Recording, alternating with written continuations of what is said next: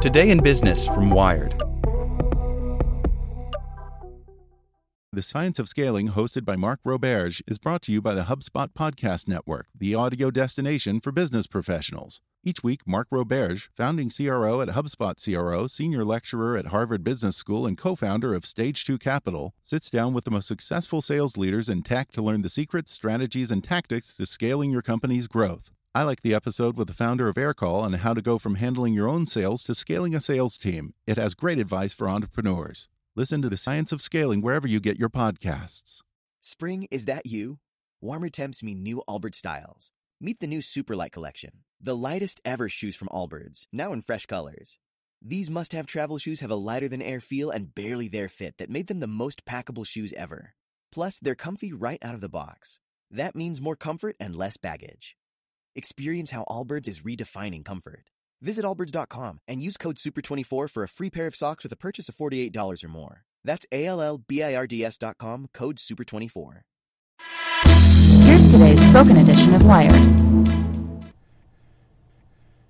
Palo Alto Networks has the broadest, most comprehensive cybersecurity for private cloud, public cloud, and SaaS environments because secure clouds are happy clouds. Protect yours today at go.paloaltonetworks.com slash secure clouds. Can the American heartland remake itself in the image of Silicon Valley? One startup finds out. By Vauhini Vara. Ross Diedrich had gone pale and raw-boned. The CEO of a year-old startup in Denver, he'd stay at his office until the middle of the night, go home and sleep for about five hours, then chug a spinach smoothie and start again. He was just 27 years old, but he felt wrung out.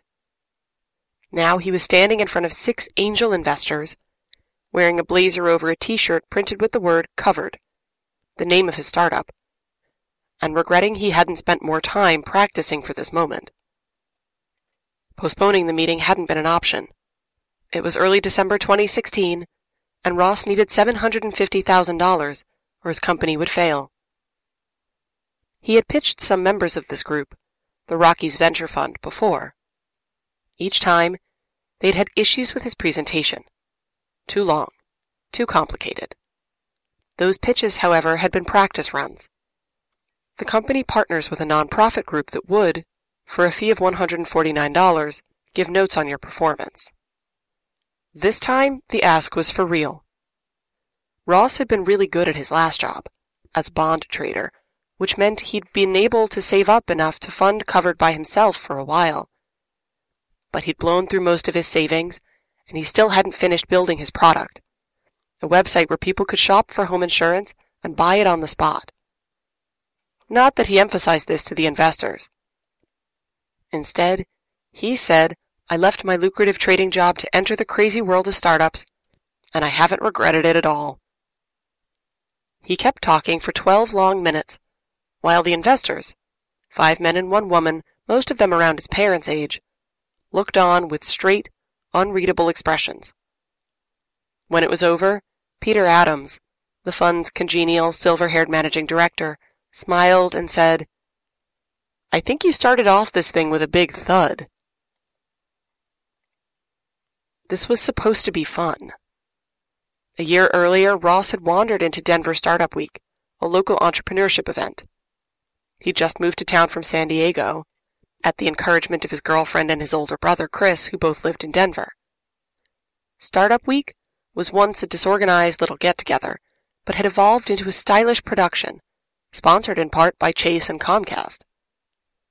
Last year, one product development firm hired the Nuns of Brixton, a Clash cover brand dressed in habits, to play at a promotional event advertised as the biggest, baddest, booziest party of Denver Startup Week. Ross had never seen anything like it. He was a clean-shaven, straight-backed, old-fashioned South Dakotan. His best friends included his grandparents. And when he was in a good mood, he blurted out jokes like, What do you call a fake noodle? Impasta. And yet, though he sometimes felt like he had to tamp it down, he had an innate ambition and attraction to the spectacular. As he watched entrepreneurs at Startup Week, he felt a kinship. These people had a warm vibe, but they weren't ashamed of being driven.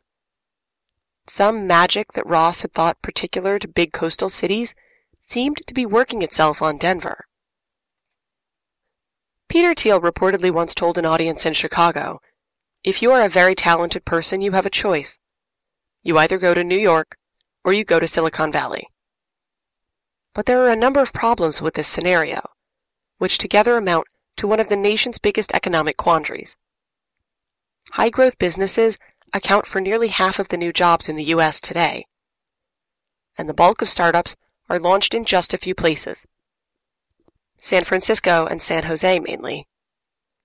All that leads to wealth and job growth disproportionately accruing to a few select cities. GDP growth in the San Jose and San Francisco areas outpaced almost every other region from 2010 to 2015. The good news is that over the past several years, it has been getting easier and cheaper to start a high tech business outside of the usual places, thanks in part to low cost online tools. Entrepreneurs are turning up not only in Denver, but in Charlotte, Nashville, and other places that share some common factors cultural vibrancy, diversity, a concentration of universities and big companies. But the bad news is that the odds of making it big as an entrepreneur in tech are still better in Silicon Valley, where the amount of venture capital funding and the number of IPOs and acquisitions remain much higher. Not long after Startup Week, Ross and Chris's grandmother passed away. So the two of them, with Chris's wife Sarah, drove north in Chris's 10 year old Infiniti to make it to Rapid City for the memorial service. Ross was in the driver's seat and Chris, next to him, had his computer balanced on his lap. They were supposed to write a couple of words to read at the service. As children, Ross and Chris would make elaborate plans for imaginary companies they dreamed of starting together. Hoverboards, flying cars, high-tech skiing. It had been a long time since the two played this game, but in the car, Ross got to talking about an idea for building a website to help people buy insurance home, auto, whatever. The brothers had discussed the website before, but now they were getting serious. By the time the Diedrichs crossed into Wyoming, the night darkening, Chris was sketching designs in the passenger seat and his wife was chiming in from the back. Ross had been asking Chris to be his co-founder. Chris had a steady job, but he recognized when his little brother really wanted something. I'm in, he said. Let's do this. By Christmas, Ross had a desk at a tech-focused co-working space called Galvanize in a handsome copper-domed brick building near downtown for $299 per month. An equivalent spot in Galvanize's San Francisco office ran $550.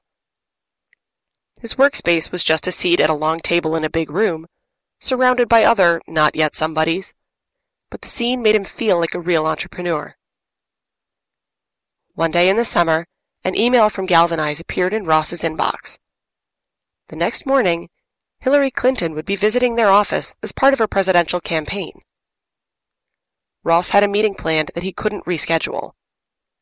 He moved it to the cafe a couple of doors down and skipped the candidate's visit. So he didn't get to hear Clinton's speech, the one in which she detailed her plan to keep America on the cutting edge of technology and innovation. The election was laying bare the economic gloom that had settled over much of the American heartland. Donald Trump promised to revive disappearing industries like mining and manufacturing. Clinton favored a different line of argument that the old jobs could be replaced by new ones in emerging, fast growing industries. It's not an accident that Denver, and Colorado in general, have a lower than average unemployment rate, because there are opportunities here. There are magnets of jobs and futures that people are drawn by, and we're going to continue to build on that, Clinton told her audience, standing in the open space where Ross spent most of his time. What was on Ross's mind, though, was his relationship. He and his girlfriend were drifting apart, and Covered was partly responsible. His girlfriend wanted to buy a house, get married, have kids, but Ross was realizing he'd have to pour more of his savings into Covered than he'd expected. at least $75,000 to keep it going for a year, rather than the 50000 he'd planned. A down payment seemed impossible. And he was investing too much time and emotional energy into Covered to start a family any time soon. One warm, beautiful night that summer, he and his girlfriend were sitting on the porch of their rented house, and she turned to him and told him she was worried about what Covered was doing to them. Not just to their relationship, but to his own health and emotional state. For Ross, it was a turning point. I realized the new business was going to be much harder on me and our relationship than I'd thought. By then, though, the relationship was too far gone. Soon, Ross moved into Chris and Sarah's basement. He kept a quote from the movie Fight Club on his phone, which he read each morning. It's only after we've lost everything that we're free to do anything. Around that time, Ross found out that Fatih and Eren Ozmen, owners of a large Nevada-based defense contractor, Sierra Nevada Corporation, were starting a VC firm and putting their then 23-year-old son, Kareem Ozmen, in charge of finding investments. As it happened, Ozmen's older sister was one of Ross's closest friends. When Ross asked if he could make a pitch, Kareem Ozmen suggested they do it at a climbing gym he liked, and invite a couple of other buddies to come along. And so, Ross Diedrich flew to Reno and started ingratiating himself to his first would-be investor by teaching Ozmen how to do a muscle-up while suspended in the air. Afterward, sweat damp and spent, they sat together on the mat below the climbing wall, and Ross led Ozmen through his pitch. But Ozmen wouldn't commit. Any decision, he said, had to go through his parents. Ross had another potential financial connection in South Dakota, an acquaintance who was a friend of his father's and a member of the Black Hills Regional Angel Fund in Rapid City. In August, Ross pitched the group. He thought it went well, but his father's acquaintance told him, don't get your hopes up. The group didn't have a long history of investing in high tech. Their investment portfolio included a startup that made an oat-based sweetener and one that sold a water treatment process. But later, at a bar, Ross's contact said he'd been impressed and thought he could bring the others around. Ross had also been writing blind emails. I'd be happy to buy you a cup of coffee or a beer to contacts all over Colorado. That effort helped him reach a managing director at Techstars, the company in Boulder that helps startups. In September, the director invited Ross to apply to Techstars and attend an exclusive event for promising applicants. Ross, not sure if Chris was invited, went alone, only to find that most everyone else had shown up in co-founder teams. Sitting in the front row as the others gave presentations about their companies, he felt a flash of loneliness. Everybody always talks about how they want to recreate the valley, right? Jim Deters, CEO of Galvanize, tells me one afternoon. You can't. You know, it's so funny. Silicon mountains and silicon plains. Shut the fuck up. It's so stupid because you can't. You can't recreate it. The density, the energy, the amount of capital, the amount of entrepreneurs, there's nothing like it on Earth, right? I mean, it is the epicenter. We are sitting in a conference room in Galvanize's second Denver campus. I'm surprised at Deters' candor. He professes that Galvanize can help non-coastal entrepreneurs get around their challenges by hooking them up with investors and other well-connected people in San Francisco and New York, where Galvanize also has offices. But when I later ask Deters if he can think of any startups from Denver or Phoenix, two emerging tech cities where Galvanize operates, that has successfully used Galvanize's resources to go big? He's quiet for a while, then says, I can't think of anybody. This doesn't sound good for Ross. But more important, it challenges assumptions about entrepreneurship voiced by politicians and business people. That luring young, creative, techie people to non-coastal cities will relieve economic pressures in the middle of the country as they start their own companies. When John Hickenlooper became the mayor of Denver in 2003, he read Richard Florida's The Rise of the Creative Class, a seminal book about urbanism that had recently come out. In it, Florida argues that cities have to make themselves attractive to creative, educated people in order to spur economic growth. Hickenlooper carved out bike trails, helped new music venues open, and improved Denver's public transit.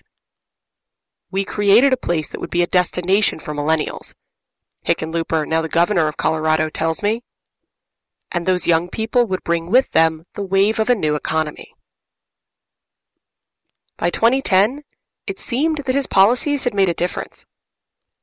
According to a report by the Kauffman Foundation, Denver and its surroundings had the fourth highest concentration of tech startups in the country, after San Jose, San Francisco, and Cambridge, Massachusetts. As time went on, though, many of those startups were stalling, partly because of the difficulty of finding experienced tech executives, and partly because investors weren't showing up to fund them. We like to sleep in our beds and don't like to be on the road all the time, says Jeremy Liew, a prominent Silicon Valley venture capitalist who was the first investor in Snapchat. In 2006, companies in the Bay Area brought in 21% of all venture capital invested in tech in the U.S. By 2016, that figure had risen to 35%. By contrast, Denver companies attracted less than 1% of the funding. Add to that, when VC funders invest in inland companies, they tend to spend less. Colorado companies are going to be discounted just because we're based here and we're not in San Francisco. Deters, the Galvanized CEO, says. A lot of people locally might hate me for saying that, but I'm going to speak the truth. Local VC firms, like Boulder's Foundry Group, can pick up some of the slack, but there just aren't as many of them. Often the most available source of funding is local groups of angel investors, like the ones Ross was talking to. Rich individuals who fund startups in their spare time, but they tend to have less money, less tech experience, and fewer connections. As summer faded into fall, Ross's hours at the co-working space got longer and longer. Most nights, no one else was around but the custodian. Even so, Ross wasn't making fast enough progress. He still didn't even have a basic version of the software that he could demo, an MVP in coder parlance, for minimum viable product. Chris was still holding down his full-time job. He didn't want to quit until Covered had some funding in hand.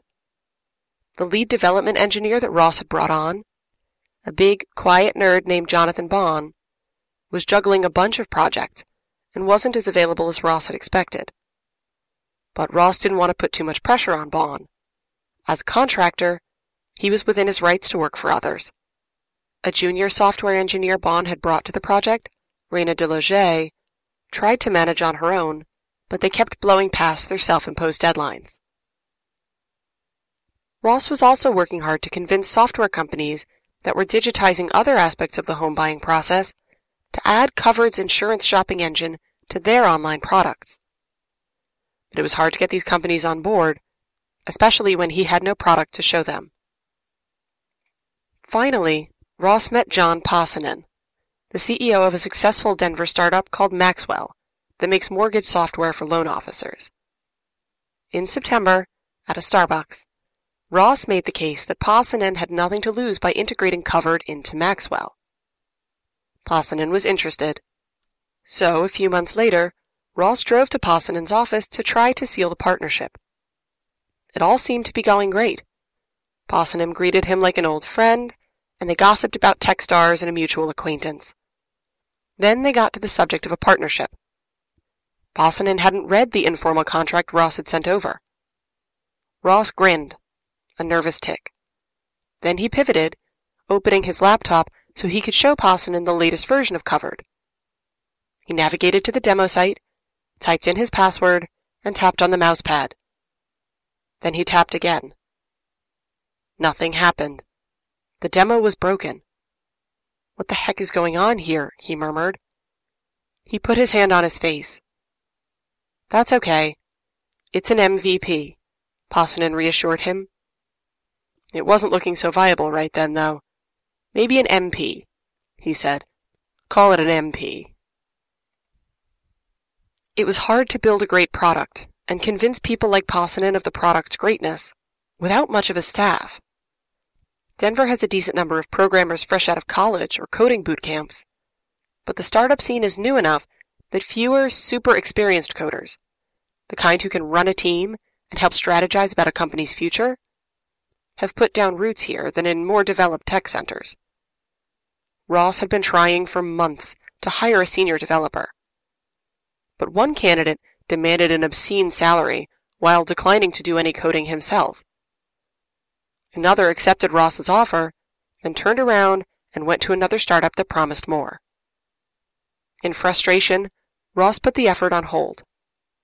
Bond and Delaget, the contract developers, would have to manage on their own. The need for a marketing person was also urgent. Ross and Chris had been courting one guy who was well connected among entrepreneurs and who was interested, but they had to stall. They were afraid to hire him without getting funded. In a meeting, Ross said, We're excited to bring you on board, just not yet. Then the guy dropped the bomb. He had another offer. I'd much rather work with you guys, he hastened to add, but they've moved forward more quickly.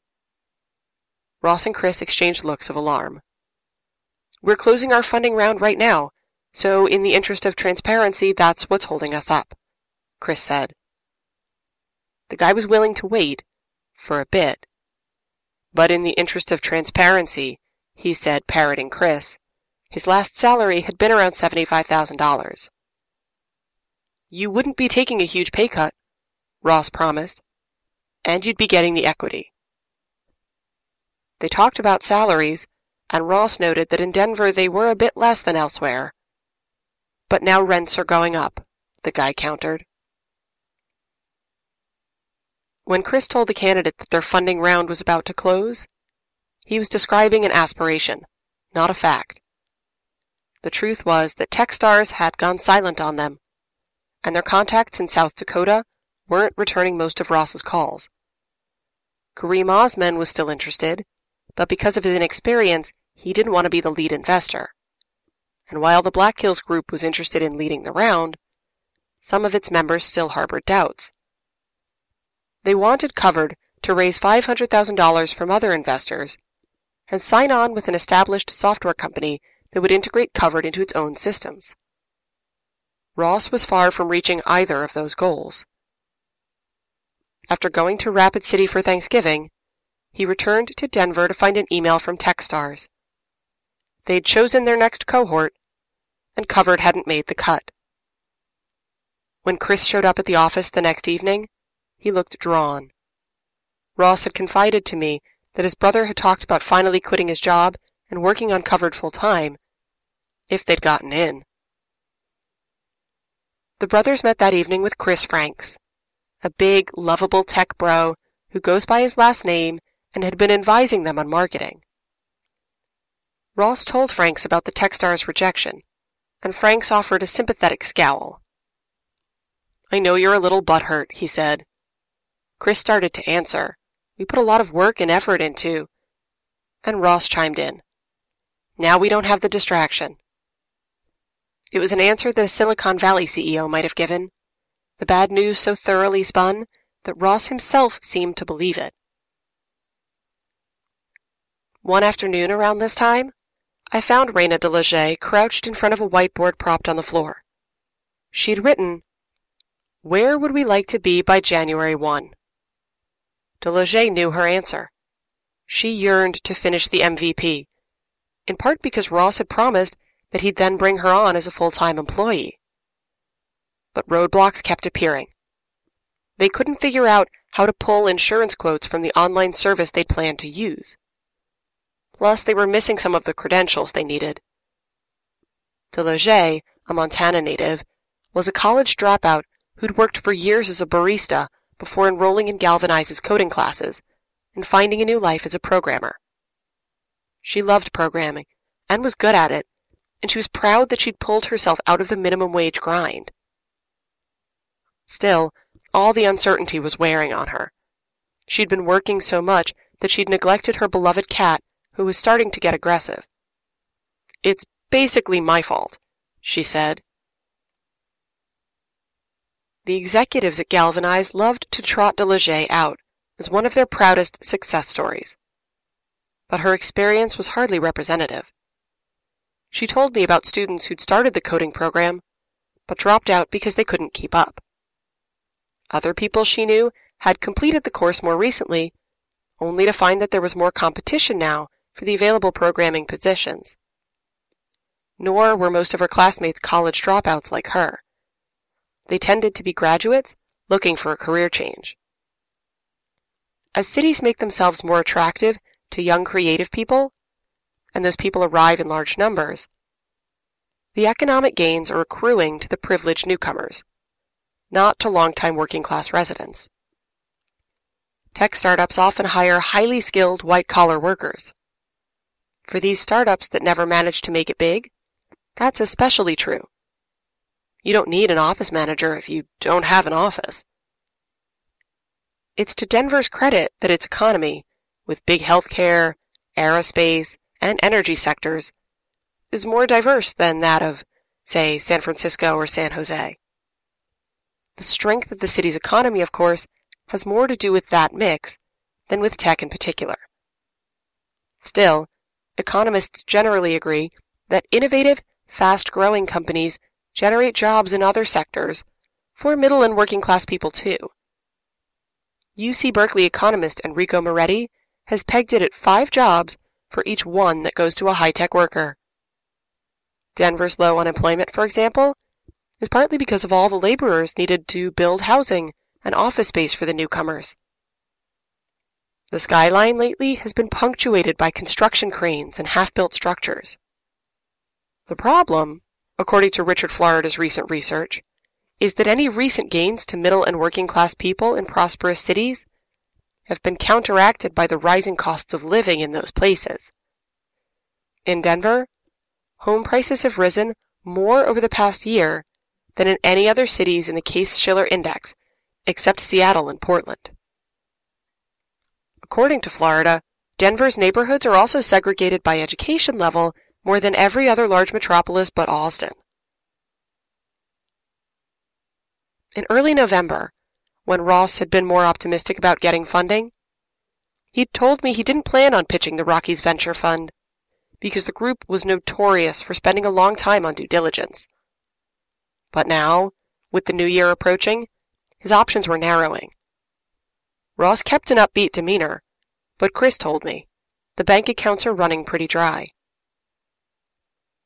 Ross had once heard that if you're trying to persuade someone to give you their time, you have to offer them something in return. So, one afternoon, Ross called Ozmen, who had been promising to visit, with a casual suggestion. If he could come to Denver, Ross would introduce him to some experienced angel investors. It would be good relationship building for someone new to the business. Maybe it would even be fun. When Ross hung up, he was grinning. Ozmen had agreed, and Ross had accomplished two goals at once. He'd persuaded Ozmen to come out, and through Ozmen, he had found an excuse to call the Rockies Venture Fund and set up a real pitch, not just a practice run. Things were looking up. Before he met with the Rockies funders, his contact at the Black Hills Group in South Dakota had assured him that a $200,000 deal was looking probable. Ozmen was considering adding up to $200,000 as well, though he'd told Ross no guarantees yet. Ross had a few other small commitments and needed about $250,000 more, and that was if the other funding came through. Which is how he found himself in front of the investors for a real pitch wearing that t-shirt printed with the word covered. In summary, he told them, what we're doing is disrupting a trillion dollar market. But then, anxious to make sure he included everything, he felt himself veering off script. The investor's past advice flashed in his mind. Too long. Yet he kept talking. Then came the comment from Peter Adams, the managing director, saying Ross had started with a thud. He didn't like that Ross had started by summarizing Covered's complicated business model. It was too much information, and it had gone over his head. It's like Charlie Brown, Adams said. Those scenes where Charlie's in class, bored out of his mind. I'm hearing the teacher go, wah, wah, wah, wah. The others piled on. One said Ross had lost him with the hyperbole. Promises of disrupting trillion dollar markets might fly on Sand Hill Road, but in Denver, a city that prided itself on unpretentiousness, that kind of talk got people's backs up. By this point, Ross was burning with mortification. He attempted a grin that looked more like a grimace.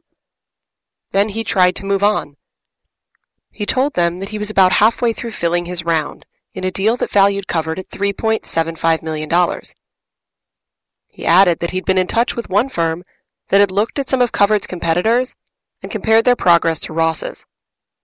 They told us we should be closer to $8 million. The investors eyed one another and smiled. He'd gone too far. Where are they located? Bay Area? One of them asked, referring to the other companies. Yes, Ross affirmed. That's no surprise to us, the investor said. We just had a conversation about valuations, acknowledging that on both coasts, they're just not realistic. The investor was kind but stern. Don't get caught in that, he warned. A week later, I drove to a high rise building in Denver, not far from where Ross pitched the Rockies Venture Fund, to visit one of the city's most talked about startups. Its founder, Brian Leach, is a handsome, charismatic, well spoken lawyer who studied at Harvard, Yale Law, and Oxford, and clerked on the U.S. Supreme Court. He came up with the idea for Ibotta, a coupon app, after moving from Washington, D.C. to Denver so that his kids could grow up near nature. Five years later, Leach has raised more than $70 million and has 400 employees. He took me on a tour of his 38,000 square foot headquarters, which might as well have been in San Francisco or Palo Alto. Sit stand desks for all, conference rooms named after Malala Yousafzai and Stevie Wonder. For this, he says, he pays $30 a square foot, less than half the going rate in downtown San Francisco. Leach is an ardent promoter of this city. The home screen of his app includes the tagline, Designed and built in Denver, Colorado. But he, like Ross, faced Denver specific challenges early on. When he tried to raise seed funding, he got meetings with Sand Hill Road types, but none of them committed. So instead, he persuaded dozens of his rich friends and relatives to give him a total of $3 million. Also, there were no big mobile app companies in Denver, which meant there weren't a lot of people with strong mobile experience. Leach got around that partly by teaching the necessary skills to existing employees. Denver might attract more capital and talent, Leach believes, if it had better stories. You're looking at PhotoBucket. You're looking at MapQuest. And those companies are on their way to irrelevance, he says. With a couple of exceptions, the newest startup cities, Denver included, haven't bred big name brand startups that employ lots of people and come to be worth billions of dollars. What we need, Leach says, is a big exit that really gets people paid. To me, that was starting to seem like a long shot, but it did look like there could be another path. Most companies, after all, are more like Covered, a boring product that serves a need, than like Snapchat. Somewhere between the billionaires and the flameouts, there are less dramatic potentialities. People like Ross could be testing a different future. For cities like Denver to be homes for useful, if unglamorous, tech companies. In other words, Main Street businesses with code. After leaving Ibotta, I drove a couple of blocks to Covered's holiday party. Ross and Chris had decided to hold it at an escape room, a sort of adventure game. Their team was locked in a room and had limited time to solve a series of puzzles in order to grab a pile of fake cash and get out. Inside, things got tense. Bond and DeLeger were doing algebra, and Ross and Chris were jimmying locks. Chris's wife, Sarah, and I were standing in the back of the room, biding our time until dinner. Ross didn't know it that night, but he was about to get good news. Just before the holidays, his main Black Hills contact would email him to tell him to expect a vote on the deal in January. I think we will have a positive outcome, and our team fully supports it, he'd write. That would give Ross the confidence to hire the people he needed the marketing manager, Vaughn, DeLeger, and a third developer. He figured he could take out a loan if needed to cover a couple months of payroll until the deal closed. Shortly after that, the Maxwell CEO would agree to sign the letter of intent. In February, finally, blessedly, the MVP would be built. And soon after, $700,000 of funding would close. The first of the payments from investors would start to arrive, and Chris, true to his word, would quit his job to focus on covered. But none of that had happened yet, when, toward the end of the hour in the escape room, Ross and DeLeger stood near a vault containing the cash. If they made a misstep, they risked triggering an alarm. Ross eyed the vault. Just do it, DeLeger said. I'm just going to fucking do it, Ross said. He tiptoed across the room, careful not to trip the alarm, opened a cupboard, and got the bounty. DeLeger gave a little whoop of celebration. Then came an infuriating development.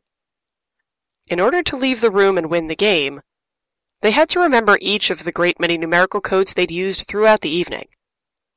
What was being asked was nearly impossible. In desperation, they tried a bunch of numbers. Some remembered, some guessed, but the clock ran down. They'd lost. An employee gathered everyone together for a group picture. In the photo, Chris and Bond are smiling gamely, and DeLeger is mugging, crossing her arms and glowering like a bank robber in a mugshot. Ross, though, is tight-lipped and serious, his hands clasped behind his back.